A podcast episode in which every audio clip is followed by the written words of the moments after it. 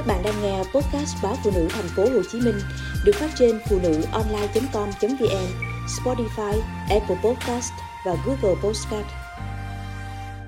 Đừng xem nhà bệnh suy giảm trí nhớ ở người trẻ.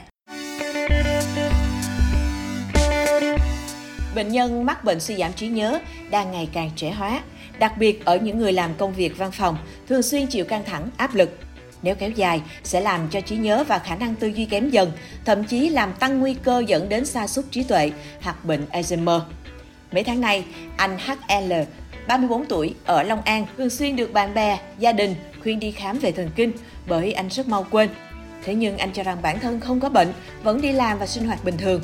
Nhưng khoảng 2 tuần trước, anh hay làm mất tiền, điện thoại và cả chìa khóa xe. Thậm chí anh quên tắt bếp khi nấu ăn, gây lửa cháy khiến cả nhà hoảng hốt.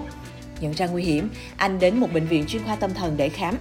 Bác sĩ chẩn đoán anh bị mất ngủ kéo dài, ảnh hưởng đến hệ thần kinh và cho uống thuốc. Nhưng gần đây, anh phải tạm xin nghỉ phép do vừa trao đổi công việc với đồng nghiệp xong thì lại không nhớ gì cả. Có lúc tôi về nhà nằm nghỉ mãi mới nắm được một chút nội dung công việc. Tôi làm nghề tư vấn khách hàng, nhiều khi nói đâu quên đó, hay phải mất từ 5 đến 10 phút mới nhớ điều mà khách thắc mắc. Dù tôi đã uống nhiều loại thuốc tốt cho não, nhưng vẫn không khắc phục được, anh L kể.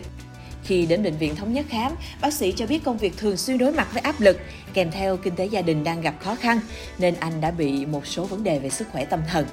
Không được điều trị sớm, đúng cách, nên kéo theo bị suy giảm trí nhớ. Bác sĩ chuyên khoa 2 Nguyễn Thị Phương Nga, trưởng khoa nội thần kinh Bệnh viện Thống nhất cho biết, suy giảm trí nhớ tức chứng hay quên là tình trạng suy giảm khả năng ghi nhận, lưu trữ và khôi phục thông tin. Người bị suy giảm trí nhớ thường gặp khó khăn trong việc ghi nhận, trí nhớ tức thì và khôi phục thông tin, nhớ lại. Tình trạng này có thể làm cho trí nhớ và khả năng tư duy kém dần theo thời gian, thậm chí làm tăng nguy cơ dẫn đến sa sút trí tuệ hoặc bệnh Alzheimer. Ngày nay tỷ lệ người dưới 30 tuổi bị suy giảm trí nhớ lên đến 14%. Ở tuổi trung niên, tức từ 40 đến 50 tuổi, chiếm 22% trong tổng số người đến khám. Trong khi đó, người cao tuổi chiếm khoảng 26%. Tại Bệnh viện Thống nhất, trung bình mỗi tháng có khoảng từ 50 đến 100 người trẻ, trung niên đến khám các vấn đề liên quan đến trí nhớ. Riêng tại khoa thần kinh, số người trẻ đang điều trị chiếm tới 1 phần 3 bệnh nhân. Nguyên nhân của suy giảm trí nhớ ở người trẻ tuổi thường liên quan đến các yếu tố về lối sống như căng thẳng, áp lực công việc, phải làm việc nhiều và nhiều việc cùng một lúc, rối loạn giấc ngủ, mất ngủ, giảm chất lượng giấc ngủ. Ngoài ra còn có nguyên nhân là lạm dụng rượu bia, sử dụng chất kích thích, chất gây nghiện, bóng cười vân vân. Ngoài ra, còn là biểu hiện của một số bệnh tâm lý, tâm thần như trầm cảm, rối loạn lo âu.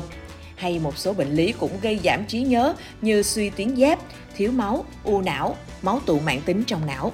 Hầu hết người bệnh không thừa nhận mình mắc bệnh cho đến khi ảnh hưởng đến công việc và cuộc sống. Được người thân động viên mới đến bệnh viện khám. Số người trẻ mắc suy giảm trí nhớ thường có biểu hiện kém tập trung, lơ đãng trong công việc. Việc học tập, tâm lý, cảm xúc cũng từ đó thay đổi bất thường. Có người dễ nóng giận, hờn dỗi, có người cảm thấy buồn, muộn phiền, thờ ơ với mọi thứ. Lúc này, nếu vẫn cố chịu đựng, người bệnh sẽ rơi vào trạng thái hay quên. Song song đó, khó ghi nhớ thông tin mới nên mất tự tin, hạn chế tiếp xúc, thậm chí lúng túng trong các mối quan hệ. Thế nên khi cảm thấy bản thân và người xung quanh có triệu chứng hay quên, chúng ta nên chủ động và động viên người thân bạn bè đến bệnh viện có chuyên khoa để được đánh giá, kiểm tra trách nhiệm về nhận thức như khả năng tập trung, trí nhớ tức thì, kiểm tra các rối loạn, trầm cảm, lo âu để bác sĩ xác định mức độ bệnh, từ đó có liệu trình điều trị kịp thời.